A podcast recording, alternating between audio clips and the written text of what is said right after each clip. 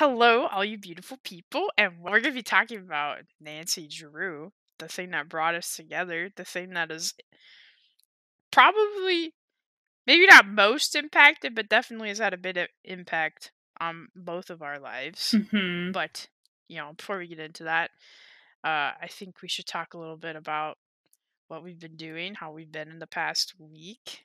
Um, my life was kind of a little bit of a nightmare. All of the little preschoolers brought their little preschool germs, Gross. and uh, the one, uh, our main teacher and me, like, were really sick. Like, she was really badly sick. Like, Oh, she was like, her and her kids were all like massive throwing up. It was so bad. I didn't throw up, but like, I was, yeah, it was. it was like violent too like she she was not doing well i was not doing well and then i started my period and i was like Hmm. and it was like i hadn't it was like i wasn't on because part of the reason i take my birth control is i have um a hormonal imbalance i produce slightly more testosterone than is normal Hmm. and it uh, it messes with me a little Mhm. bit and it was like it felt like before I was on my birth control and my like emotions were all over the place and they were like not my emotions. I didn't know why I was feeling things I was. And then I was like super depressed and then I was like, oh, this is just But we're here. We're All better. of the feelings. We're here. Hmm. it was literally all of the feelings at once and I was like, I hate everything.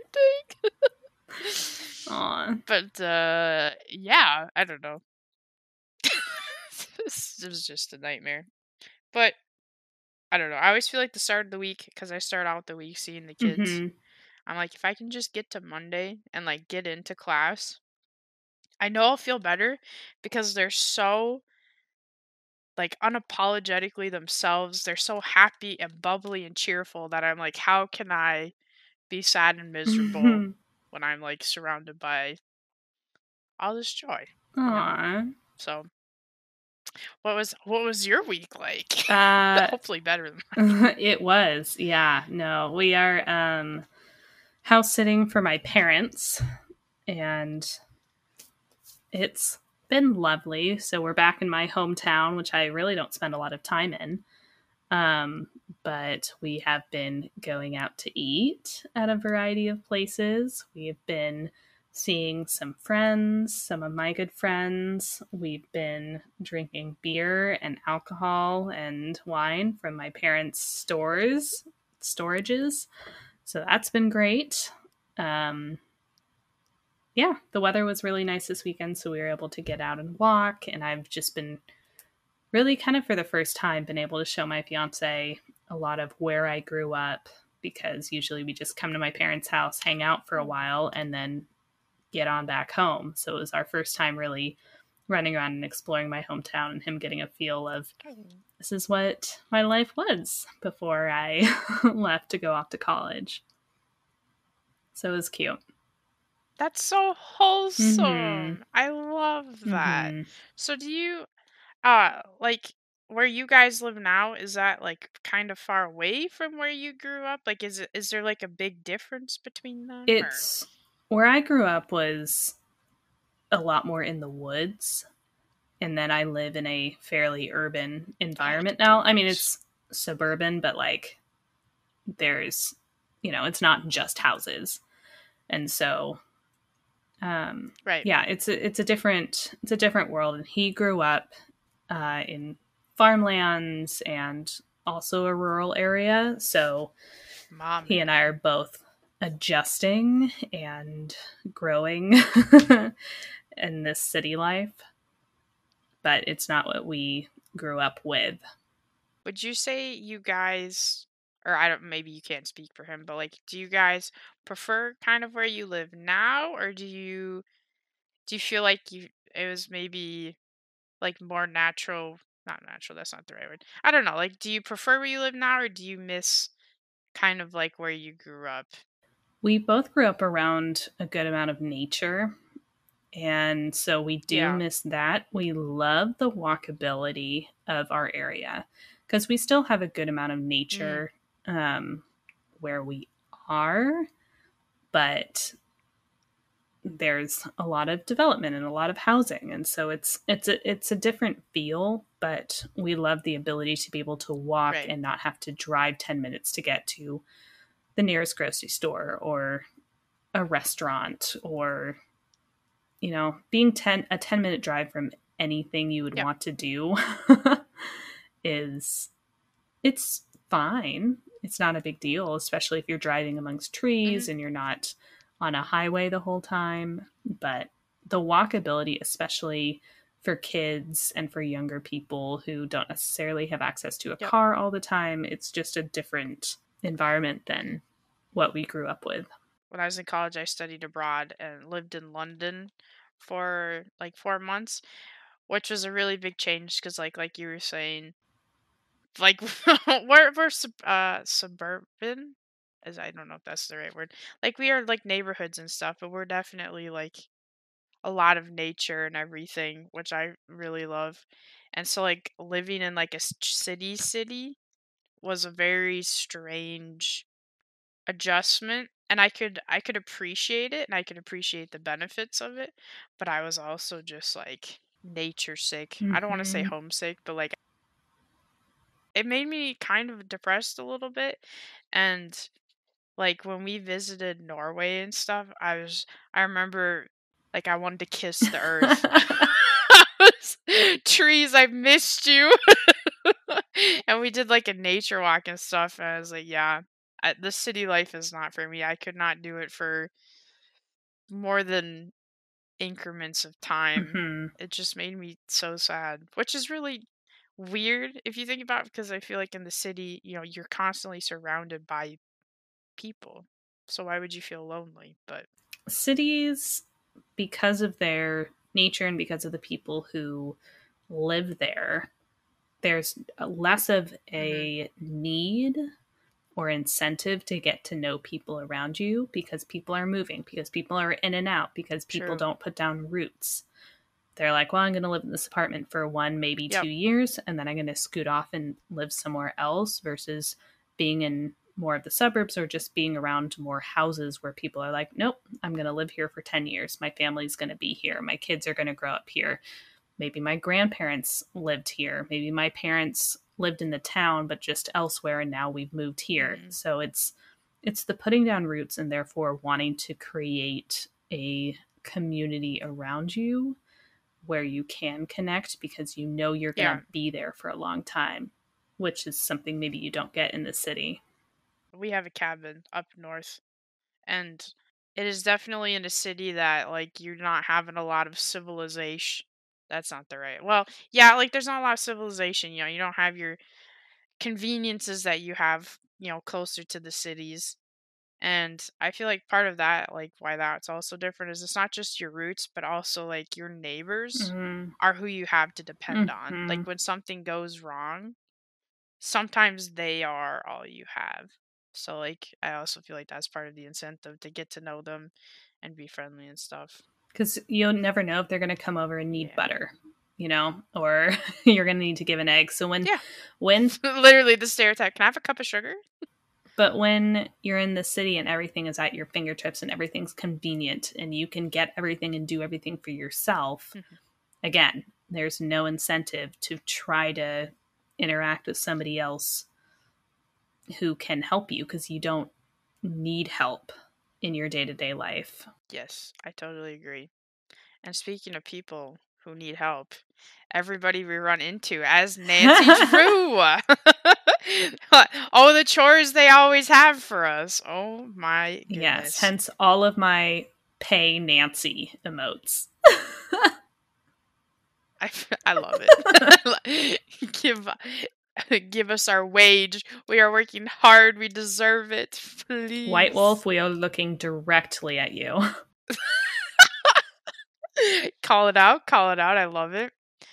I think we I think we move into it. I think we move into the timeline. Uh, this this is all you. This is your time to shine. Your two days of research has all accumulated to this.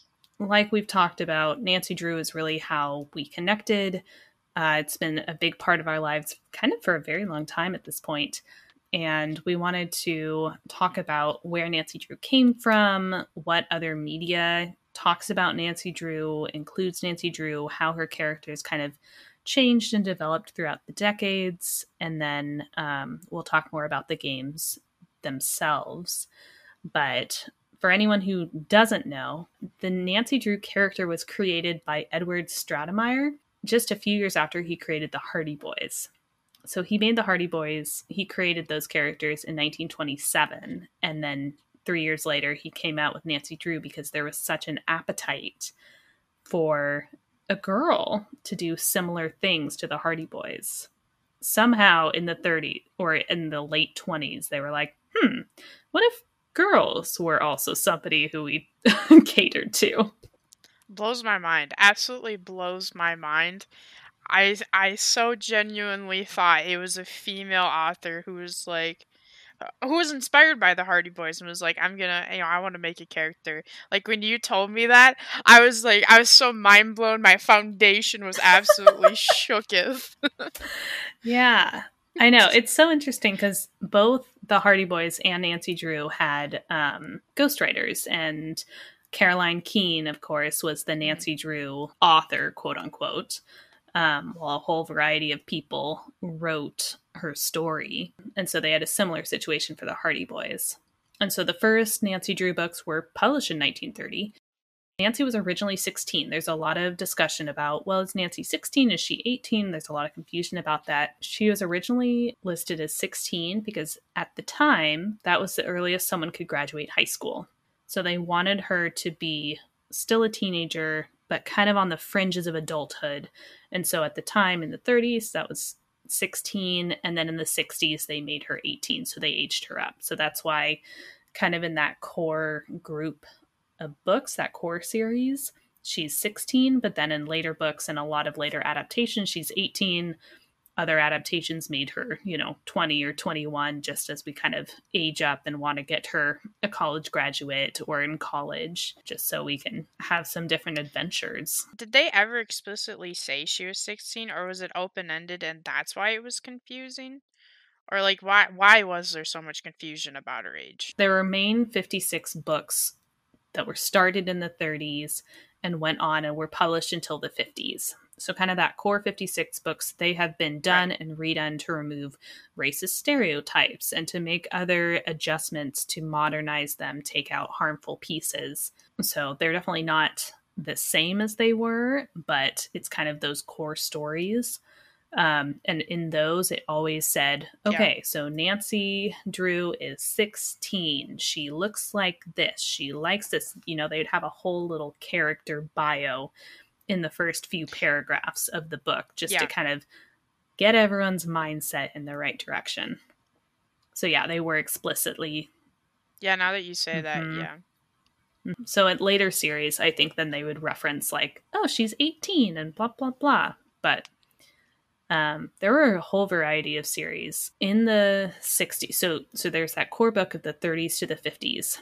And since it was created by yep the guy who created the Hardy Boys, who was used to writing male characters. That's why Nancy has a lot of traditionally male attributes of her assertiveness and her ability to do things on her own, which is just so unusual for writing about a young girl at that time, kind of with that widespread media power. In the 60s, when they made her 18, they also removed some of those because uh, there was, you know, gentle dismay about, oh, well, she's being such a tomboy. We want her to be more shy and retiring and more of a lady figure, therefore, being a better role model for young girls at the time based on what they wanted young girls to be doing. In the 90s, then there was kind of a spin off series where Nancy's going to college and otherwise aging her up. So then they could add in some more adult themes, add in a little bit more, you know, makeout scenes. By reader request, one of those series had her break up with Ned so then she could be a single girl in college.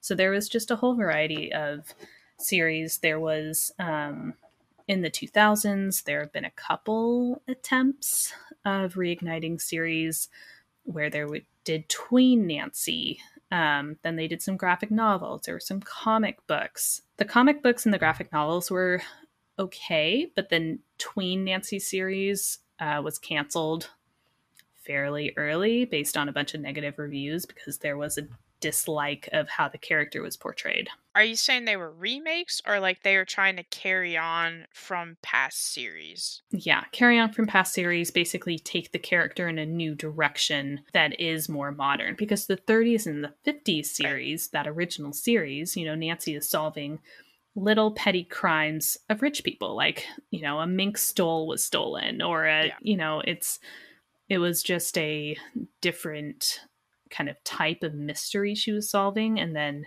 as you get more modern then she's solving murders or she's solving kidnappings and she's put into peril more often than just being locked in a cabinet. So they kind of drama it up. In the 90s they were very much like paperback pulp fiction vibes Okay, I have a very specific scene that I read from Nancy Drew. I don't know which book it is Okay. from, but it was like my worst nightmare. She ended up I don't remember how, I don't remember what in, but she was like trapped. I'm pretty sure she was tied and there was like a poisonous spider in the dark room with her.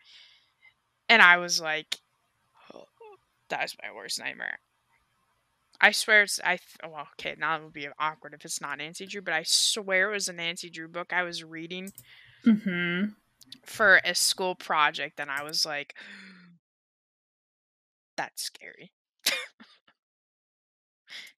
You're like, now I gotta look. I gotta look. Well, it's funny because I can remember the cover art for it. I have it down in my room. Out of those, Oh, you know what I'm talking about? yeah, out of those 56 books, I have, I think, 50 of those originals. Um, and a handful of those are uh, copies from when my mother was a kid. And then the other ones were ones that I just I have some of those too. acquired. Um, because when I was young, there were, you know, they were selling like six of them together in a little bundle. Yep. Yeah, I remember that. So every once in a while, I'd be able to convince my parents uh, to let me do it. I think there was a diamond on it. Oh, this is going to drive me. Spi- the All spider is that, sapphire like, mystery. that one scene was that it? Where there was is that what it a sapphire and a nice big um, spider diamond. Yeah. Well, yeah.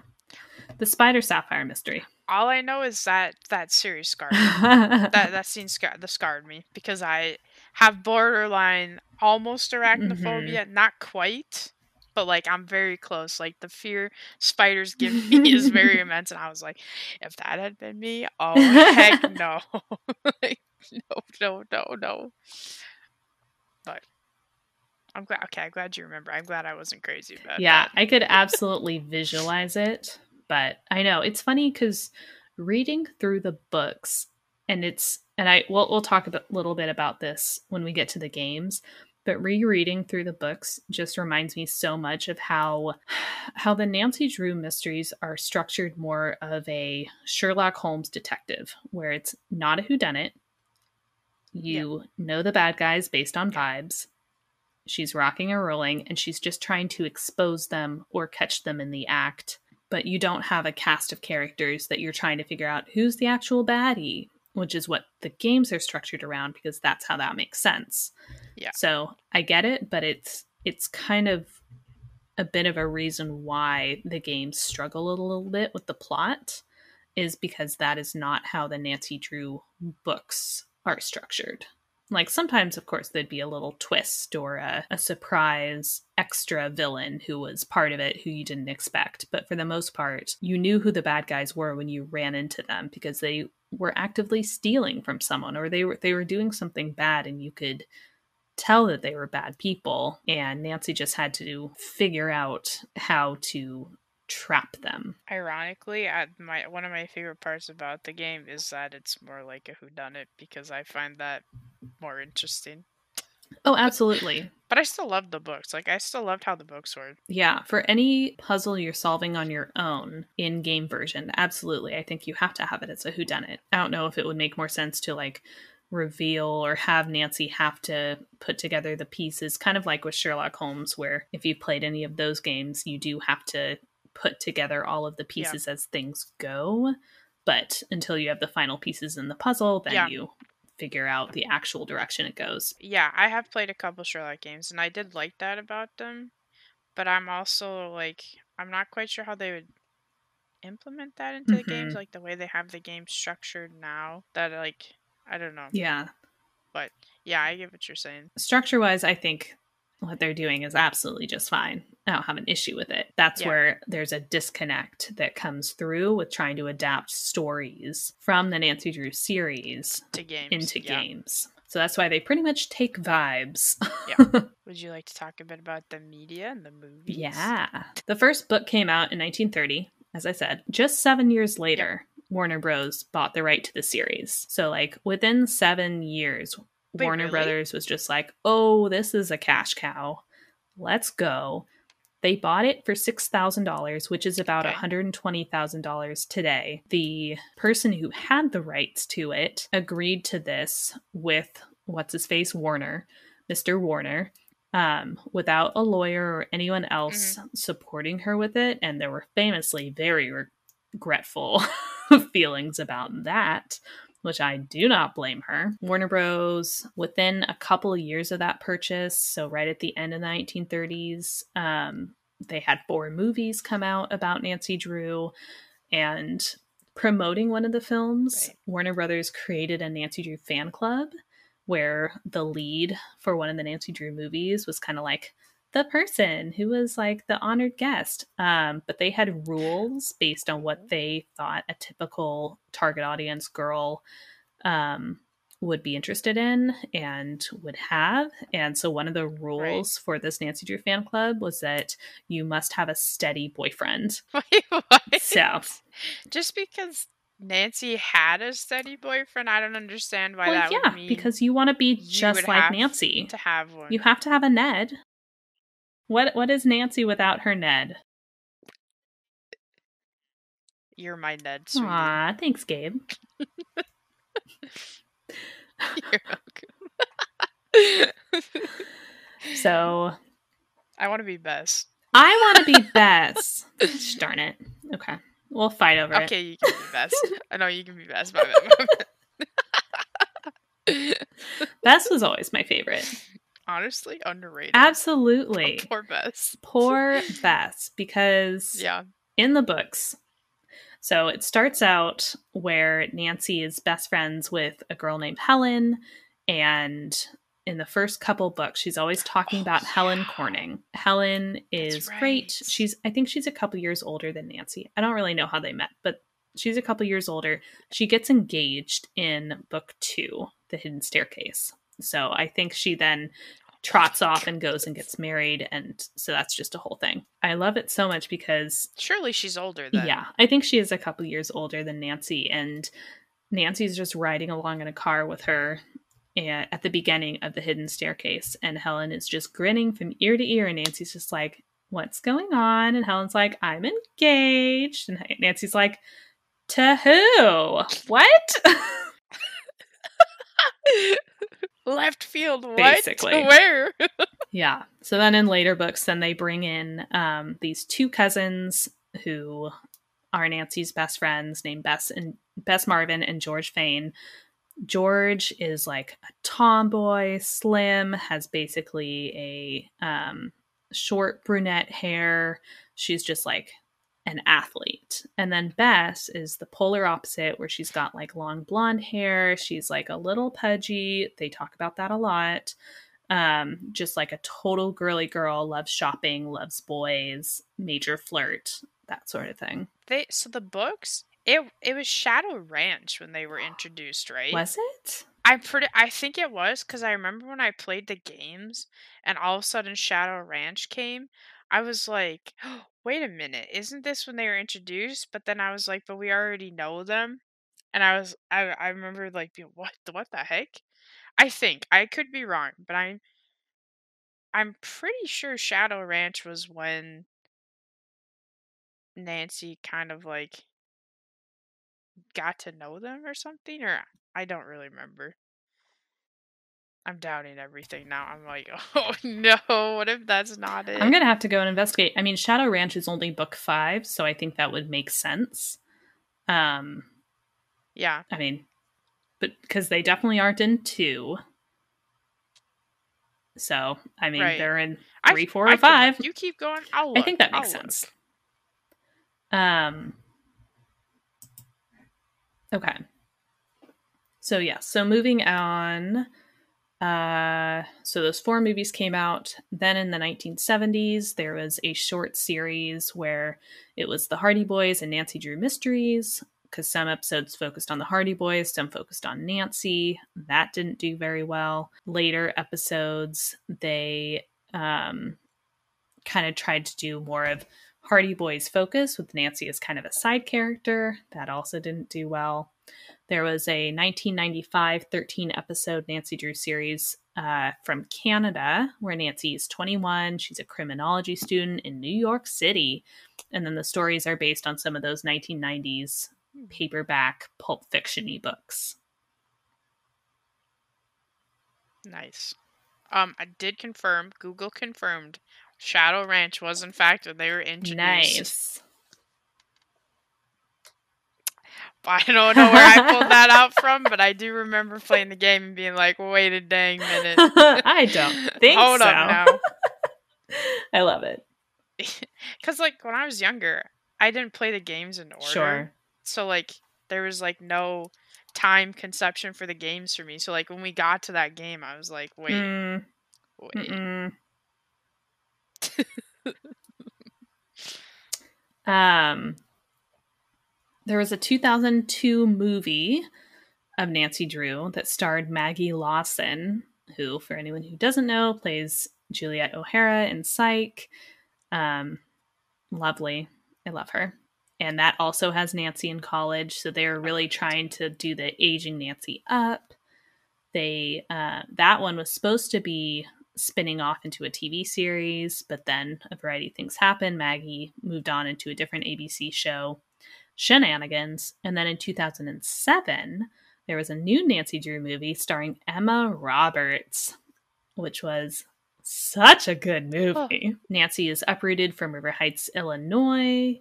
They go to Sh- California for Carson Drew's job. Nancy is incredibly a fish out of water in her new high school. She has a 1950s aesthetic, clothing. She's an aggressive overachiever, uh, which irritates all of her classmates. She's getting hit on constantly by a younger boy who is really bummed that she's she has a long distance boyfriend. Daniella Monet from Victorious is in it as a mean girl who's really crushing on Ned.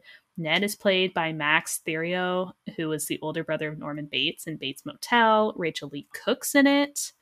Bruce Willis makes a cameo. There's just like lots happening in that movie, and it's truly delightful. I'm sorry, total sidetrack. If you love Max um Thieriot, he's in uh a, a series called SEAL Team, and like he is like a beefcake. Like he is Is he? up in it, and I'm like, I remember when you were Ned. Yes, like he is a hot hardcore SEAL, and I want to climb that man like because I still have the love of when he was Ned, and I'm like, hmm anyways, You cannot unsee it. he was just so little. I cannot. I cannot. I know, but he's like he's he jacked. Like I. Anyways, sorry. I think we're going to have to thirst over one Yeah. actor each episode. Last episode, we were thirsting Honestly, over I'm about it. what's his face from The Witcher. Oh, Henry Cavill! Stop! You can't remind me. you can't remind me about it. Whew. If that man ever wanted to have a conversation, I would, I would, I would die. I would be like having to try so hard not to be a weird fangirl because I, I don't want to make him uncomfortable, but I'd be like, oh, I just love you so much. And I don't even know you, so it's weird, but like I feel like I know you. I have no idea who we're gonna thirst about next episode, but um, We'll see it when it happens. I mean, I accept it. so that's the Emma Roberts movie. Then there was a 2019 movie, which I discovered on stream because I was playing a Nancy Drew game. Was it Midnight in No, it couldn't have been Midnight in Salem. Was it Sea of Darkness? Maybe it was Midnight in Salem because that also came out in 2019. And in the end credits for that game, after it, they played a video preview for this 2019 Nancy Drew movie, and I hadn't heard anything about it, and I was just so confused. Did you see this one? No. Part of me is like, I feel like I know what you're talking Okay. about, and the other part of me is like, do I know? I don't know. I don't think it was Sea of Darkness though, Yeah, I think it must have been Midnight in Salem. which is weird because that came out at like the way end of 2019. I think the movie did too. So I think the movie came out, the CW oh, okay. show, and Midnight in Salem all came out around the same time, which is true chaos. But so That's wild. So this movie was co-created by a variety of people, including Ellen DeGeneres and Wendy Williams. It was called Nancy Drew and the Hidden Staircase. I have to see this movie. I haven't seen it. I have to go see it. But it's it seems to follow the plot of the original book Nancy Drew and the Hidden Staircase. It seems to follow that along pretty closely. Obviously, it is incredibly modernized, so the haunting went viral, and that's how Nancy hears about it. Kind of the opposite from when Emma's Nancy Drew gets uprooted from River Heights to California. This Nancy Drew moves Nancy from Chicago to Little River Heights. So she gets she's a fish out of water because she's coming from the big bad city. And then she has to go to this boring little town, and then the mystery happens. If you haven't watched the trailer for it, I do recommend it because it is madness. Nancy is just skateboarding around. The humor is very forced. The trailer is basically two minutes of people just hyping Nancy up, being like, Nancy, you're just going to pick this lock, right? Nancy, what do you mean? You can just do this science? And they just basically are just telling her how amazing and incredible she is, and how talented she is, and how she can do everything. And that's the entire trailer of just Nancy's amazing. And so, based on reviews similar to Emma's, where they were like, Emma's portrayal of Nancy was great, the movie was whatever.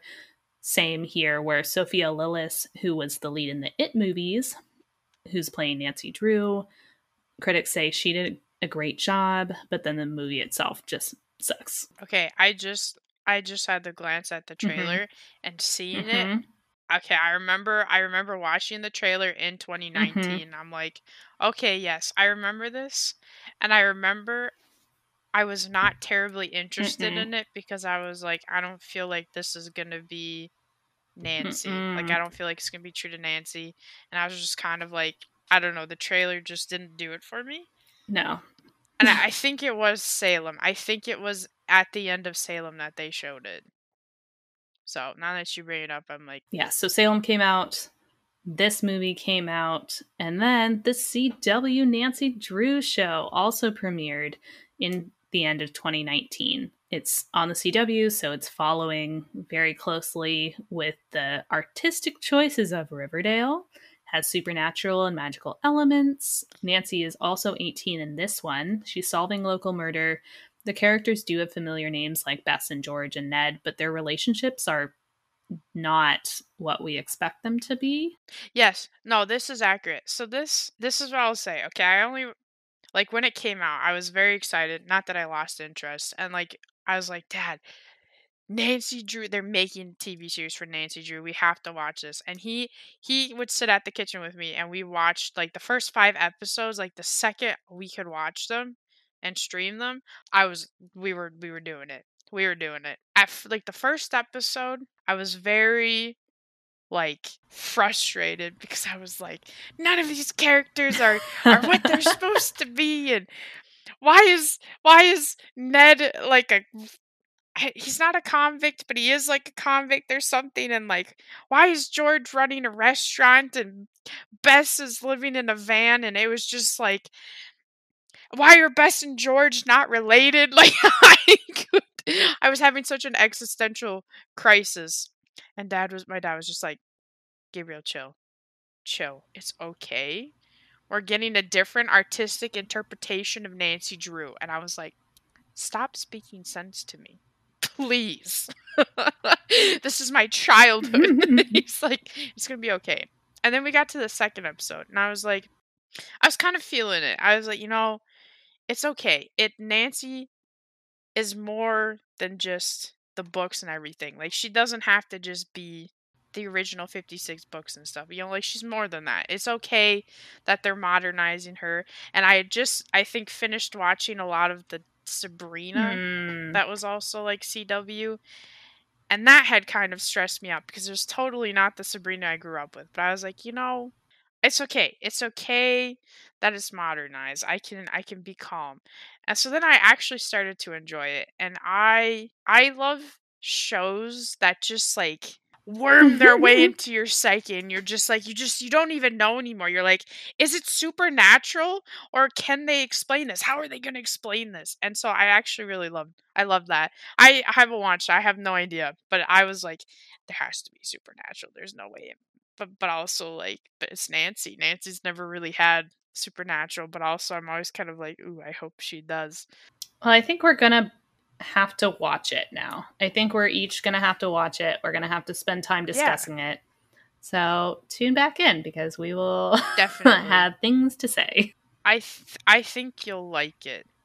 I feel like maybe you'll feel like I did the first episode and feel very like what the heck, but it it grows on Hmm. you. And I love I love the the the girl who plays Nancy. I follow her on Twitter and I, she was like super wholesome and I f- she was so nervous. She was like I feel like I have a big responsibility playing this role. Like I have to be Nancy. And I was like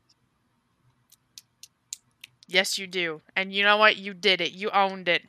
You did it. I'm proud of Aw. you. So I'd recommend it. I want to finish it. I just, you know, things happen. There's, they're going into the fourth season now. I'm so flabbergasted by that. Like, what?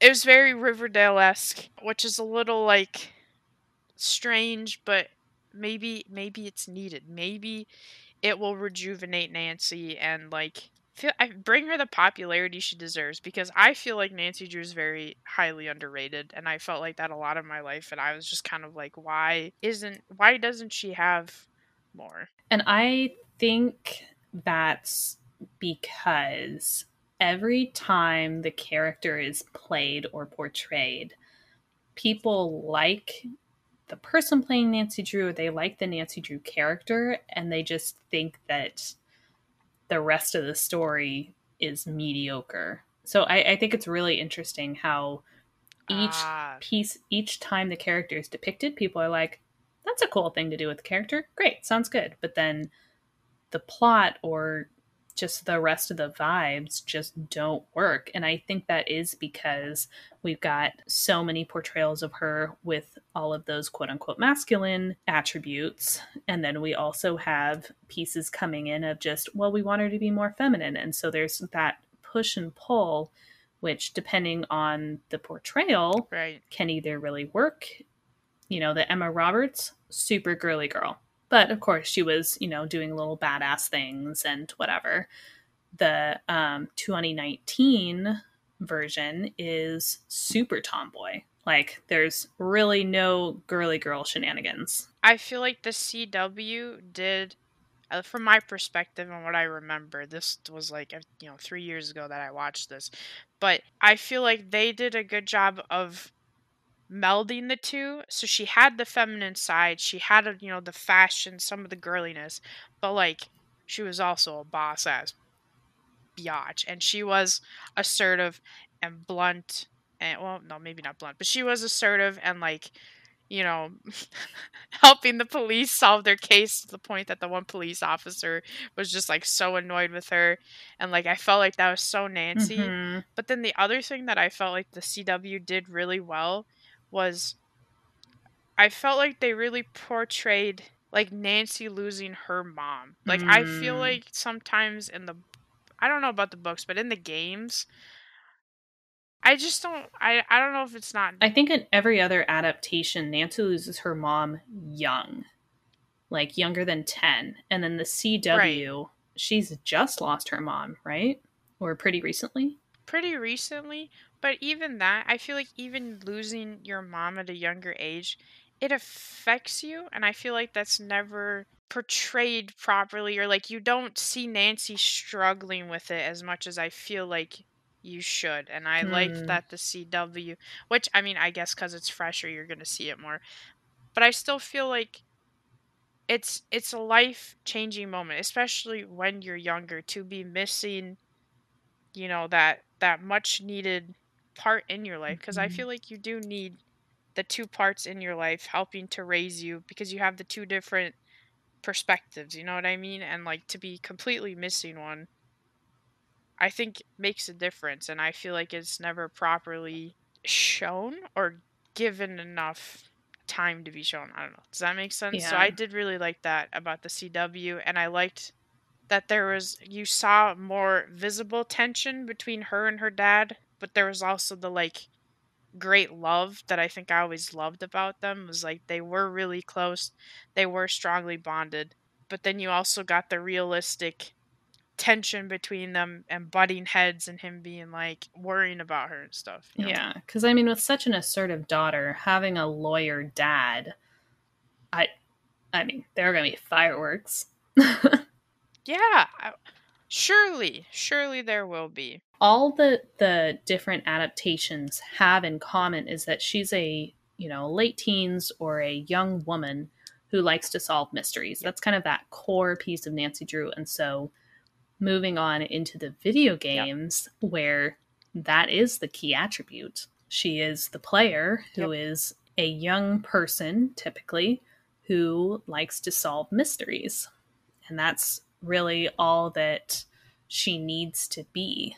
So, her interactive, uh, who creates these games, that was launched in 95. Since 98, they have released 33 core Nancy Drew games, three hidden object games called the Nancy Drew Dossier, and a Nancy Drew Codes and Clues app uh, that teaches coding skills. Uh, they also released a couple non Nancy games, including a Hardy Boys game only for Nintendo DS and some other stuff. I didn't know they did that. The Hardy Boys. I didn't know that. Just at all. one. That's interesting. There was a New York Times article that came out in 2000 called Game Theory Prowling and Spying with Nancy Drew, the Un-Barbie. That was the title. They called her the Un-Barbie, which I thought was really interesting. And so this article came out right after Message in a Haunted Mansion, which was game three. And the article talks about how Her Interactive um, was using focus groups for young girls to try to figure out how to design games especially for them.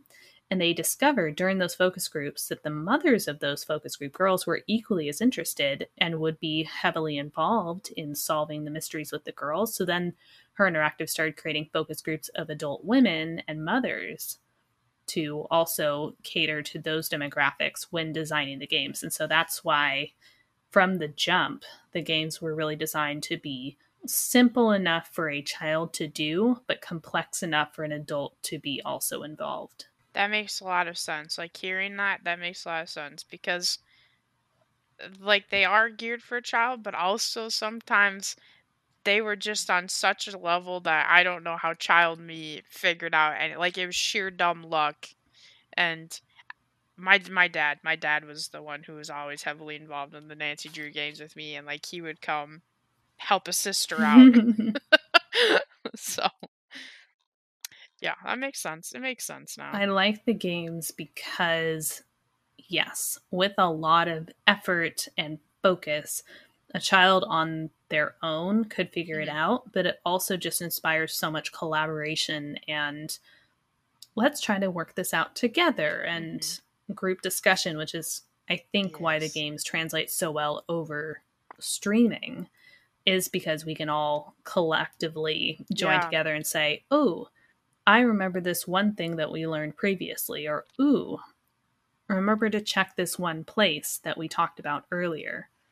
And so communicating out your thought process, where you're doing, what you're looking for, where you're stuck, and having that ability to have that group together um, is just really interesting. I remember when I was young, I would see advertisements in like Cosmo Girl and Teen Vogue, uh, full page advertisements for the next Nancy Drew came coming out because you know, two were coming out every year. And so you'd see Wait, one and they'd be like, it's perfect for a slumber party. And so their ideal was just tweens and young teens, all four of them gathered around a computer, you know, getting to get getting through a whole Nancy Drew in one sitting. That's awesome. I didn't know that. I've never seen any of those, so that's really cool.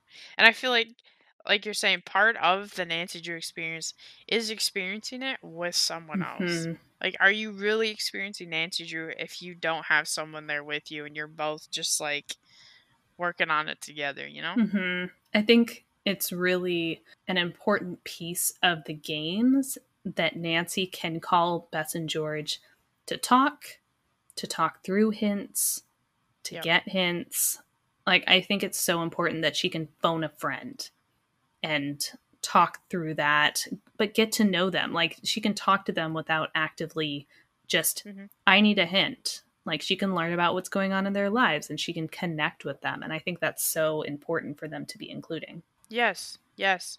But uh, like you're saying, the talking out with them, sometimes that stops you from needing to ask from the hint. Simply just saying to them, you won't believe what just happened, explaining what happened, and then getting their feedback. And sometimes that's like, that is enough for you to be like, oh, I need to go do this. I should do this, yada, yada, yada. And I felt like that was huge because who who really wants to ask for a hint you know you want to be able to figure it out yourself Well, especially in the early games when they didn't have a journal and they didn't have a to do list. oh yeah And so you really, Yep. I mean, calling friends is the only way that you could have the game remind you of what you've done. true actually i forgot about that senior detective not having the to-do list sometimes i'm like i miss the satisfaction of haven't done that yet done that check that you know like the Mhm. there's something so satisfying about checking those boxes there were collections of games where you can kind of bunch them up together a little bit. So between 1998 and 2003, um, it's kind of the three hours long games. You know, that's up to Haunted Carousel, where you really could do it in one sitting. Wasn't too complicated, pretty linear. So you could just barrel through if you knew where to go. Scarlet Hand is a little bit of a longer one for sure but for the most part, you know, Treasure in the Royal Tower, Message in the Haunted Mansion, those ones are pretty straightforward. You can just kind of bebop along, and as long as you remember where to find pieces, um, specifically in Haunted Mansion, you can really just kind of barrel through those. Um, so they're so those ones I think definitely were created for a younger mindset yeah, so 2000, up to 2003 is those kind of three hours long, probably younger tween. And then 2003 to 2008, there's a collection of games. Uh, that's Deception Island all the way through White Wolf, where we are traveling the world. We're going to Venice, Ireland, England, Hawaii, New Orleans, Canada, France. We're going to the Wild West. We're going to the Pacific Northwest with the Orcas. We're going back in time with Secret of the Old Clock. Like we are moving and grooving through the ages uh, which is really fun. I don't know why they pivoted to all of those exploration areas, but I think in the early games, Nancy was just floating around the US. They were like, well, time to go abroad. I think that was I think that was a huge a huge move. I don't know this for a fact, but I feel like that would have brought in more people, especially because when they picked the theme, like they tried to fully embrace it. And I loved those because you learned more than just like Morse code and stuff. Like you started learning languages. I think, yeah, I think they started doing that really after Scarlet Hand because I think Scarlet Hand, because that one is so educational, I think they got such good feedback from that about like, you know, you could learn Morse code, you could learn about the Aztecs. I think people just really gravitated to that. And I feel like that was also one of my favorite things of Nancy Drew was the educational aspect and the things you learned and then how they translated into like your life and how you could use them. So after that kind of traveling the world focus. Then 2009 to 2015, uh, that's with that's Waverly Place. That's all the way through Sea of Darkness. So we're going spooky. We're doing much longer games. There's lots of movement and locations in the spaces. You're going to lots of different rooms. Uh, there's a lot more lore involved, so they kept going with that. Uh, a lot of education pieces. They moved into kind of a tiered hint system because the games were longer, they needed a lot more support. You spend more time building relationships with characters, so there's a lot more um, kind of side quests involved and a lot of bits and pieces like that. There's just more room to explore and play um, adjacent games or do adjacent tasks that ultimately do kind of come together and help the real world um, and solve the final crime, but you're doing a variety of side tasks for small characters. So it's just interesting how that all developed. And then I'm like, I think that was a smart move too, right? Is now that you've got the interest, you've captured a lot of people with the Nancy Drew. Now we have to delve into the lore. We have to grow the characters we have to learn more to keep them wanting. And having played through the games in order, Mm. one, it's playing them in order. It's super fun watching the development, like how they start getting new technology, how they start redesigning, how they're keeping Nancy with the times, and like how her cell phone, you know, evolves and all of that. But also, it was like, like I feel that cycle of, okay, you get sucked in, and you're going and like you just want to do a mystery and then all of a sudden you're exploring the world and like that's what's keeping you in is you're like okay i want to see the next place because you know as a kid you're not you're not probably traveling across the world Mm-mm. or maybe not even always as a young adult or But you're reading about it. yeah, adult in general like it is right like it's a privilege to be able to travel the world and go those places so then to have the game bring that place to you you're like like it's it's addictive and you're like you want to keep going but then you're kind of like but i want more and then they suddenly start adding more to the lore so like i th- i think they did a really bang up job with that And I think that they aged the games up with their audience. You know, they started yeah. everyone and everyone was getting introduced young, you know. The first games, you know, Yep. tweens. And then those Mhm. kind of between 2000 and or 2003 and 2009, you know, when they're starting to get more of late teenagers. Um and then up till 2015 then we can start pulling in the early 20s and so so they just keep aging things up Yeah. which is great for people who are already fans i mean there are definitely some of those later games where i don't i don't know if a 13 year old would be able to do it on their own. Yeah true. But i could still see them wanting to play it Mhm. oh yeah. liking to play eh, like enjoying it and and knowing how to get that access on google like if they need a little bit of extra help. Because i feel like when we were really younger like when i was playing these games i was like six seven eight. Mhm.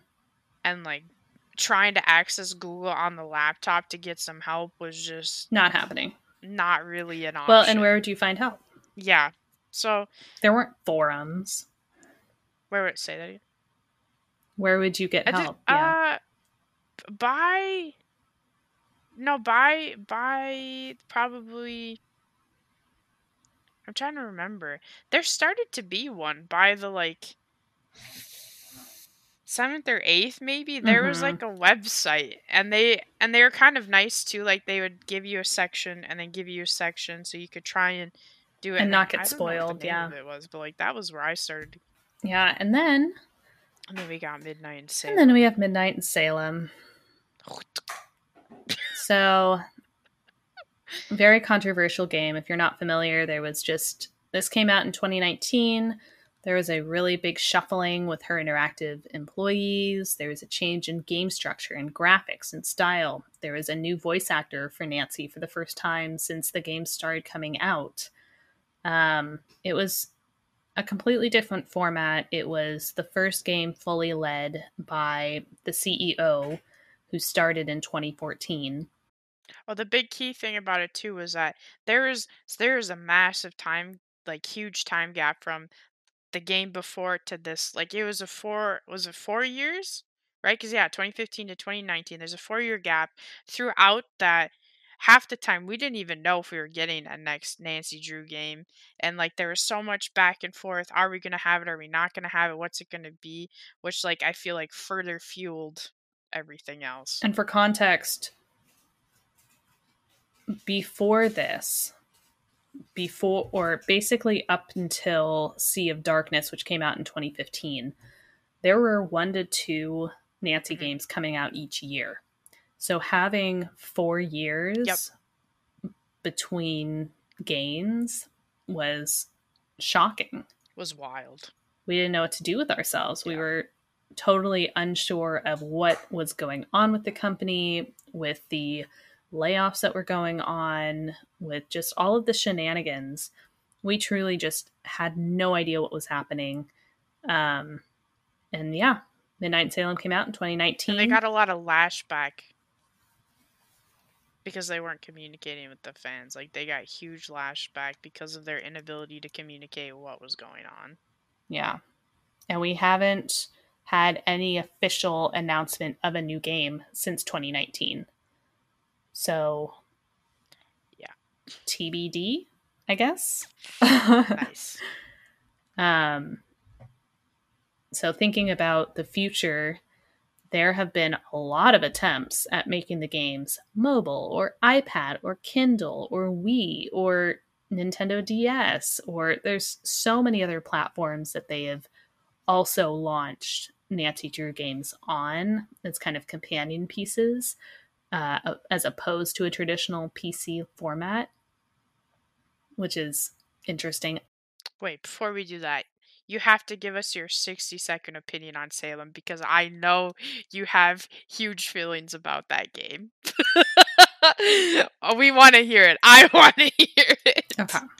It needs to be done. So my super quick Midnight in Salem piece is that I know that they spent a lot of time updating the graphics, updating the move style from kind of their traditional point and click. There's just a lot more mobility. There's a whole new uh, 3D style of graphics. I think it's fine. I I don't I don't think it's worth losing out on other pieces of the game for that. Um, but I think it's fine. Yeah. I am sad that we lost our voice actress for Nancy Drew, Lana Min- Lani Minella. Lani Minella? Yes. Um, I miss her. At the same time, she was doing the games for 32 games. So I ultimately can't be too upset that they switched her out. It's definitely a bummer, but you know, stuff happens.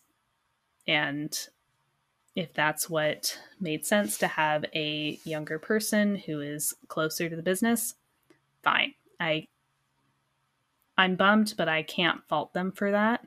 What I can fault them for is so they changed the game structure, they changed our favorite lead actress, our favorite voice actress.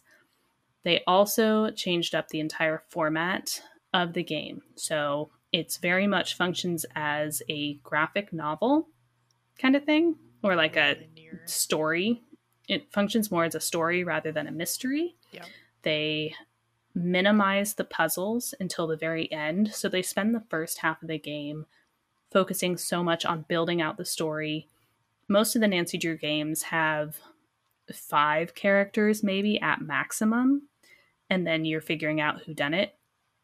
Midnight in Salem has like Mhm. 15 characters and you have to get to know every single one of them. And so that's why the first half of the game is exhausting because you're sitting around getting to know each of these characters.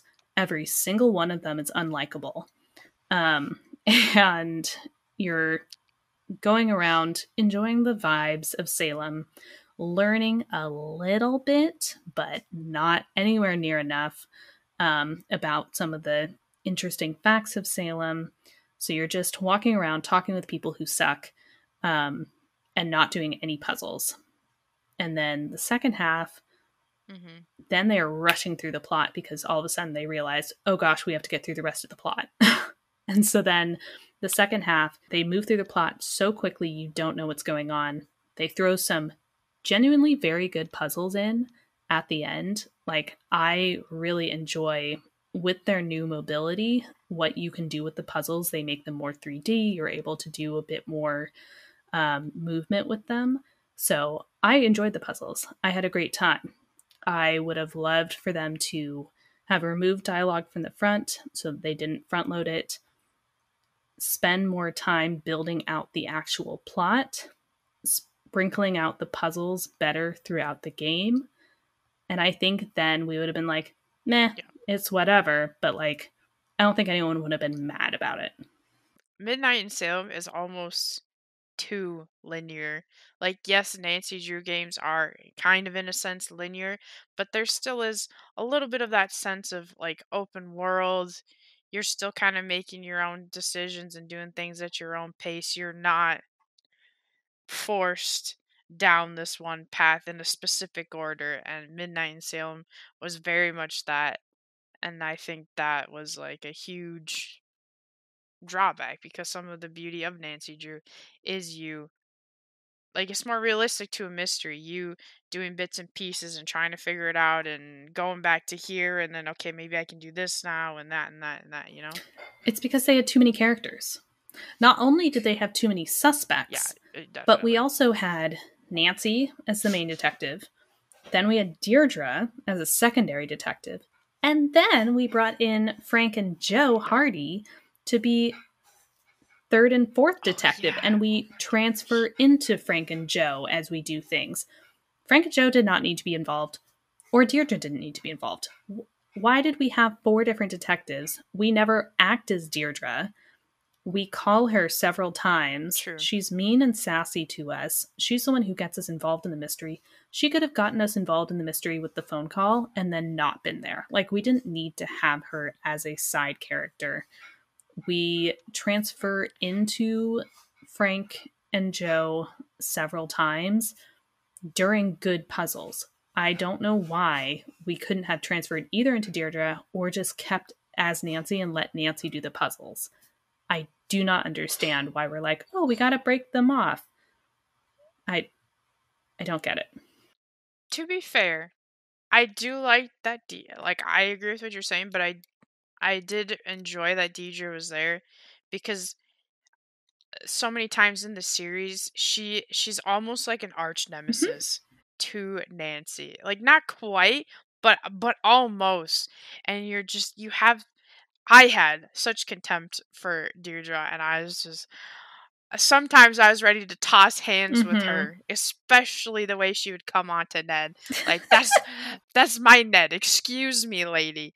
So I loved that we finally got her and to see her in a good light and to be able to talk and get to know her more and like form a connection mm. with her and an actual mm-hmm. genuine bond with her and not just so I liked that. Yeah.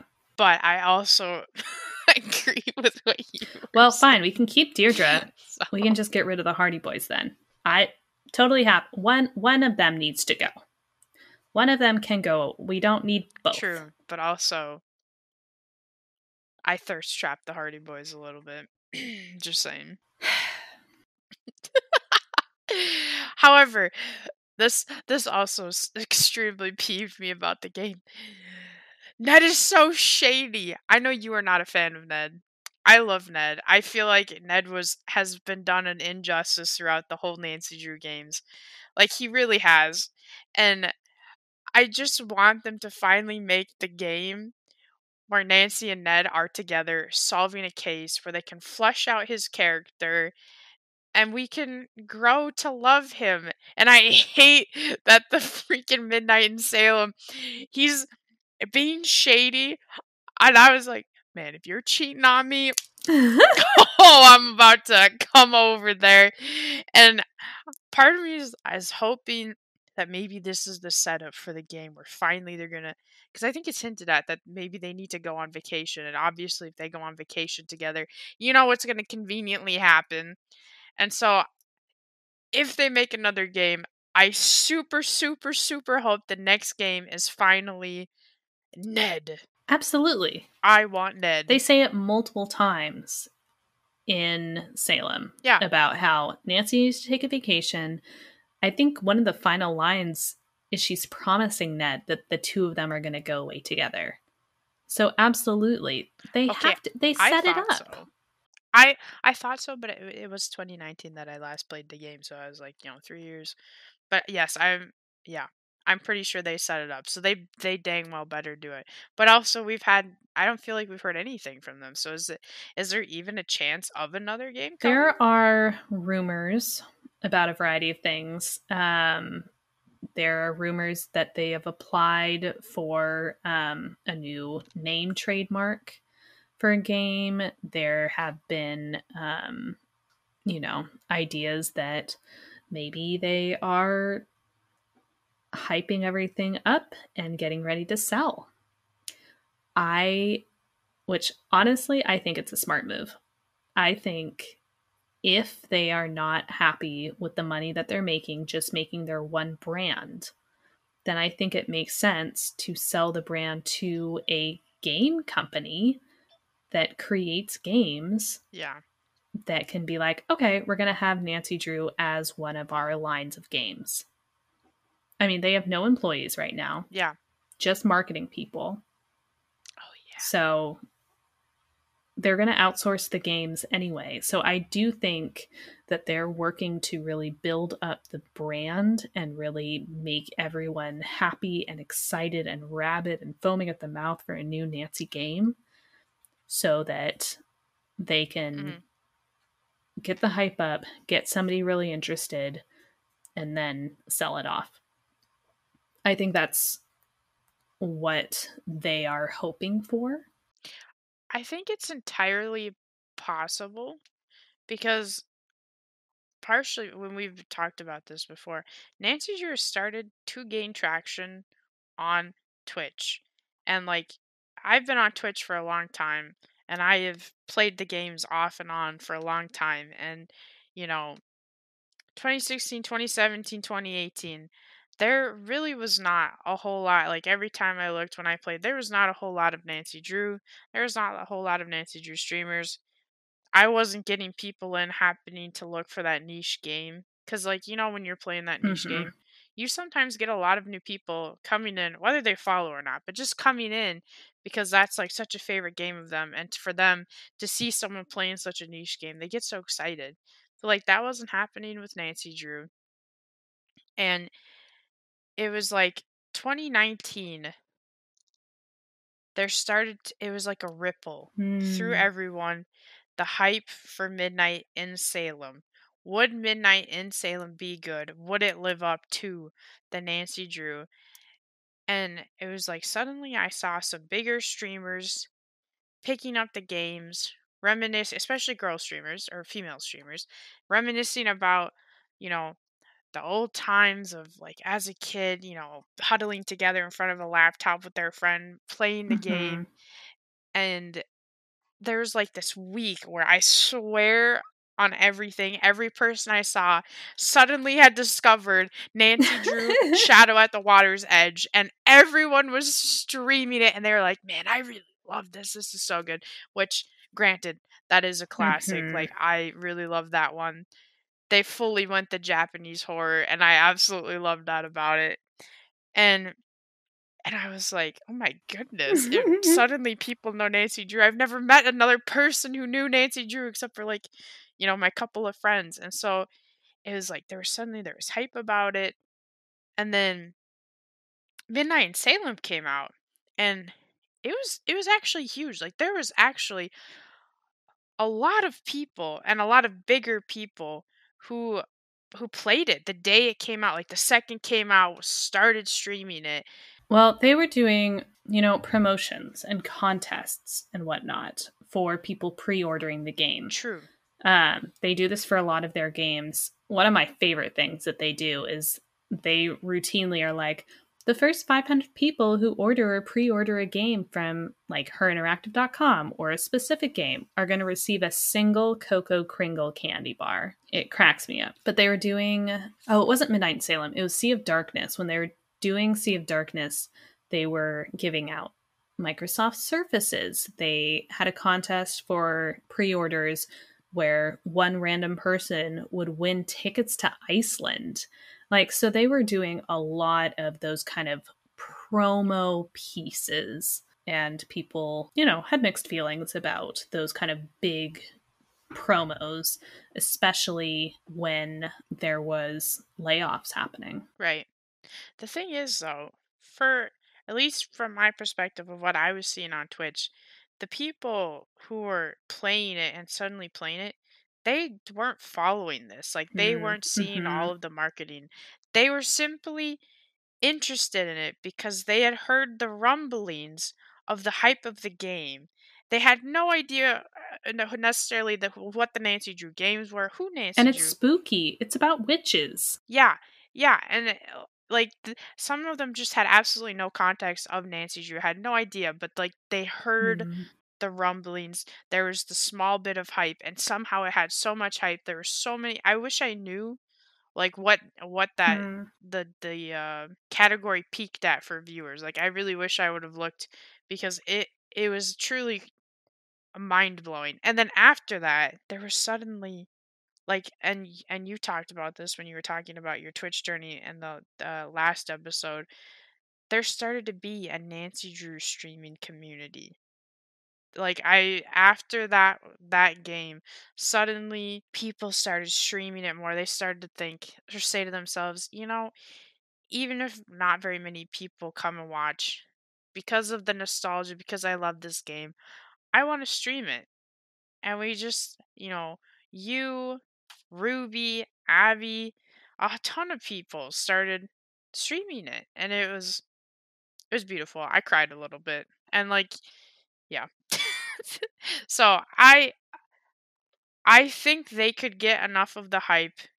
They could show enough of the love for this game, for this series, for this character that a company would buy the rights and take it over.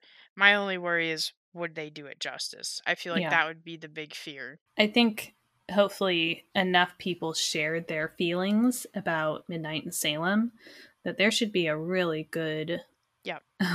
should be a good amount of feedback to take on into the next venture.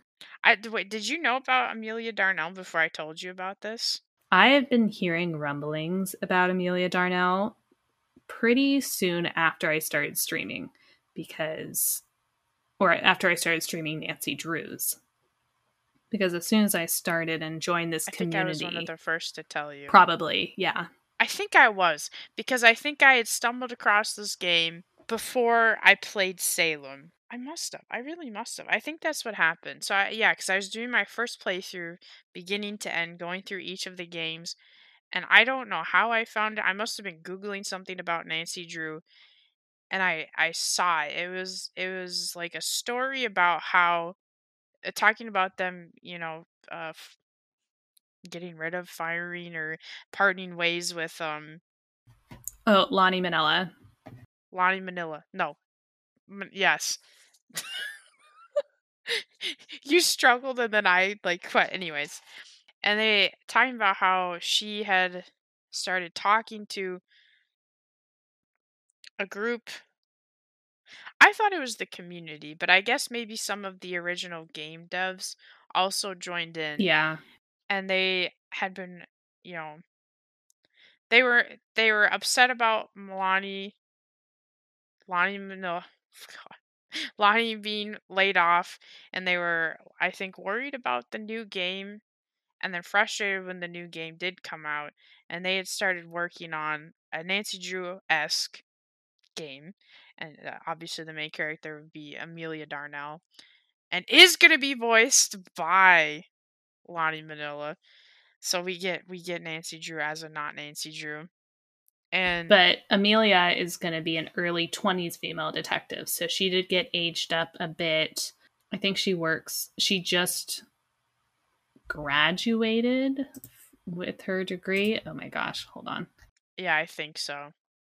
But also, I like that she's early 20s because to me, Nancy Drew was early 20s. Like, even though I knew theoretically she was in high school, to me, she was always early 20s, which for some reason, as a child, that made her more relatable to me. Like, I liked that she was like that. don't ask me why. I don't know.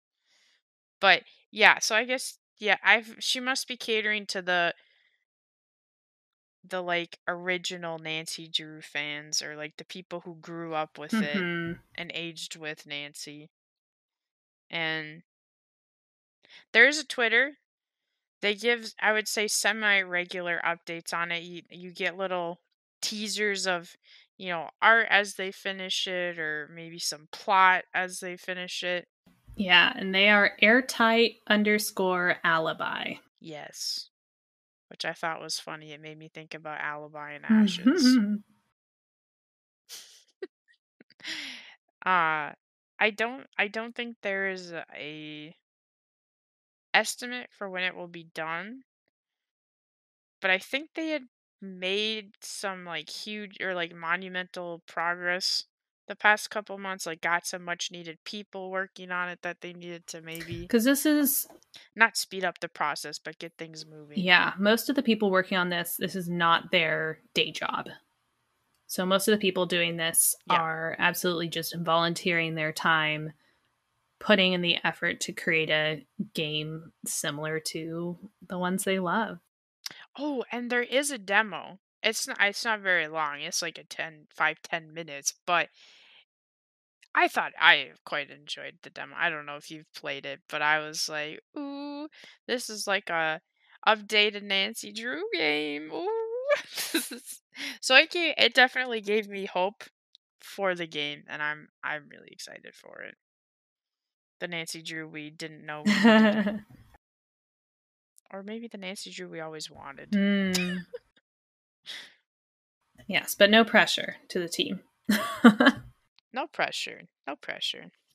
I think I think we're just we're gonna have to do a part two uh later on because there's so much more we could talk about about Nancy, but I learned a lot. I don't know if you did, Oh, but yeah. I learned a lot. Hmm Mm-hmm. No, I had a grand old time researching and A grand old time. reading old articles about um, what was going on when the new CEO came in, and you know the New York Times article calling Nancy the unbarbie, which again fascinating. Oh my god. It truly is a rabbit hole going like looking at the company and watching her interactive and all the things they went through and the CEOs and how that affected things, but they still managed to do, you know, one two games a year, which is, is wild. and they had a tiny But- team. I think it was like fifty people, maybe, um, who were putting Yeah. out two games a year, which is incredible. But I mean, when you only have five characters in each game, it it makes a Mhm. lot more sense versus Midnight in Salem, where they had you know twice the size of the cast and they had a bunch of locations which you really didn't interact with, but they looked cool, I guess. I think it's more meaningful when you have the smaller cast. Like you really do get to know the characters, grow attached to them. Uh, especially because like you see references to a lot of the people because there's so few people in each game. Hmm. Like a lot of them kind of stay throughout the series. They may not necessarily completely reappear in another game, but they will get referenced. Maybe we call them, you know, s- you know something. And so it there is truly something special about having the smaller list and and really bonding with the characters. Mm-hmm. Mm-hmm. And having them all be viable suspects. Yeah. Yeah. All right, I think I think we're ready for tea party. Tea time. I need a sip. I'm parched. We're a really I'm ready. short little tea party. But um so I'm back in my hometown uh for, you know, house sitting at my parents.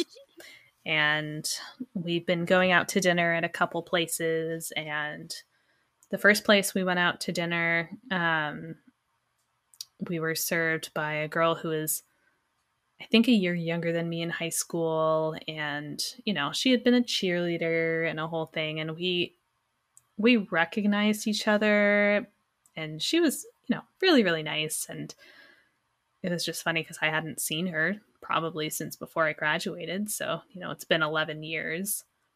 Um, not a lot of people from my hometown stay in the hometown, so it just always throws me.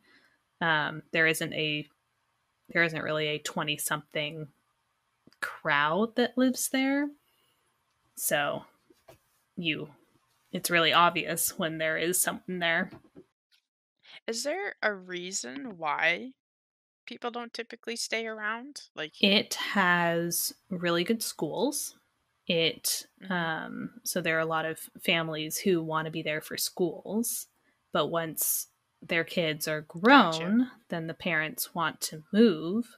And so even if the kids, the grown kids are still living with their parents, then they all just scooch scooch. There's no reason to stay where they are necessarily without the schools. Um because it's not super convenient to get into Gotcha. the closest city.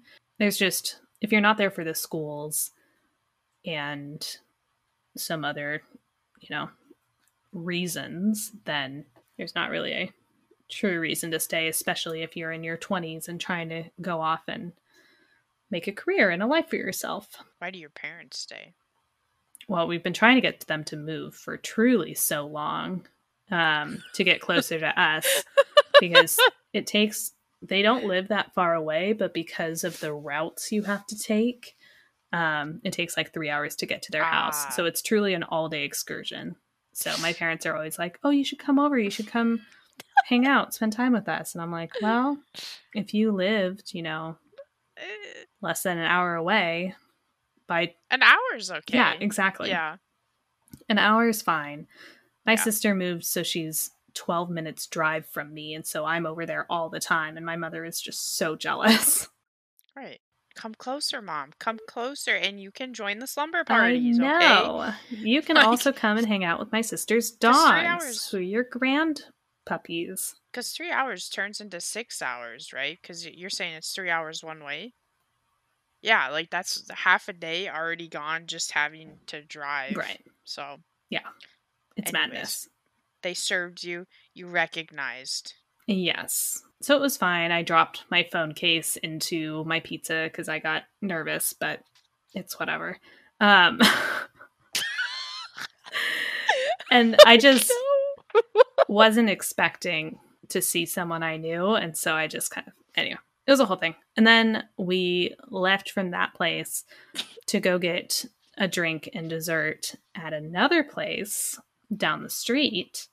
And then um, one of the absolute most popular girls from my graduating class served us my cheesecake. And I she recognized me, but I don't think she knew my name because she did not use it and I was like, that's okay, that's fine. So did did she try to say anything to you? Did she give you any looks, or was it just kind of like, oh, I recognize She was really friendly. She was just like, "Oh my gosh, I haven't seen you in so long." And so we had a lovely little chat. Um just friendly, happy, perky. Perky. oh, I don't know. I wasn't popular, but I knew I knew every kid in Mhm. my class. All 500 plus of them. At one point in time, I'd had a class with them. I had talked to them, and I was friend like friends, not close friends, but friends with I would say a vast majority of them, which is interesting because I had gone to a, a Catholic school K through 8. So when I went to high school, I was like the new weird Mhm. shiny mhm, toy like mhm. "Mm, what the heck because a lot of them had known each other mainly from middle schools because we only had two middle schools you could come from and a lot of them knew each other so like a lot of people like knew like that they didn't know me Mm. However, I did know some of the girls because I had done a lot of in-house mm-hmm. sports in elementary and middle school, but it was, yeah, it was very interesting. Freshman year, was an interesting year trying to get to know people, especially because for some reason freshman year every day in class was like we're going to have a discussion where people have to be called to the front of the classroom and then they have to call on other people and obviously because nobody knew me they weren't going to call on Oh, me and like it was awkward because like you were required you were essentially required to be called on when you didn't have the power to make sure someone called on you. It was it was absolutely terrible but i do remember his history this one day in history one of the popular kids he finally he had the bravery to call on me. He was like squinting at my name sign trying to figure out how to say my name.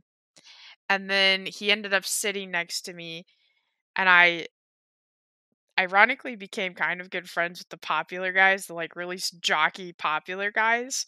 And suddenly it was all okay and i became friends with a lot of people and i talked to everybody and There is like a subsection of like popular jock guys who are really sweet. And they like Yeah. Yeah, and they will be friends with people and you're like, "What Yeah. are you doing? What's happening here?" Oh, I loved I loved them. I loved sitting next to in class and they would so my last name, I'm going to dox myself was Hool and they would uh they thought that was so funny and they'd be like quit quit hooling around or fool me once. shame on you. Fool me twice. Shame on me. And like they they had a lot of they they went with it and so i was often referenced as hool or i would hear hear that like shouted down the hallways it really touched my heart i felt like i was on the football team I Just a wanted to be on star football. I was player. like i am i am one with the jocks i'm getting called by my last name i've made it yes it was truly it, wa- it was so good i will say my really good my really good friends were like I freaking loved the band nerds. I loved the sh- heck out of them. I was not a band nerd, but those are the kids. Those are the fun ones. Strange but fun. Theater. Loved me my theater kids. Those are probably yeah. That was me. I was also a theater I was a theater kid. Let's go. Loved them. Those are like my simpatico. I was not in either of those things, but boy did I love those kids and I loved going and supporting them, going to the concerts, going to the theater. I was like that's my that's my kid. That's my baby. so, that's interesting. I was like I I like seeing people when I'm like walking around cuz a lot a lot of the like parents stay in this town. The kids might not, but the parents do. So you'll see the kids and like like I'll see a lot of my classmates in like Target or whatever because they gone shopping for their parents or whatever. And I don't know. I love it. It's fun to see where they've grown. And it always touches my heart that they remember me because a lot of them, like, we weren't good friends, but like, we were friends. And so I'm always like, I touched your little heart. I was also that kid. I was that nerdy kid who carried the popular kids because I did my homework and I did it well. And they definitely would come over to me and be like, So, uh, yes. Next episode, I guess, I don't know the way to talk about, but like, I think we're going to be talking about like what is gaming in 2022? Like, what is gaming now? If that kind of makes sense. And like, maybe like what's the current technology for gaming and like what's coming out this year and you know that kind of that kind of stuff which i'm actually kind of excited for tell your friends tell your family okay yes please leave a review we want that spread the love we want to be i don't know that's all i got i don't know let me get me out Amazing. I love it. Okay. We love you all. Bye bye.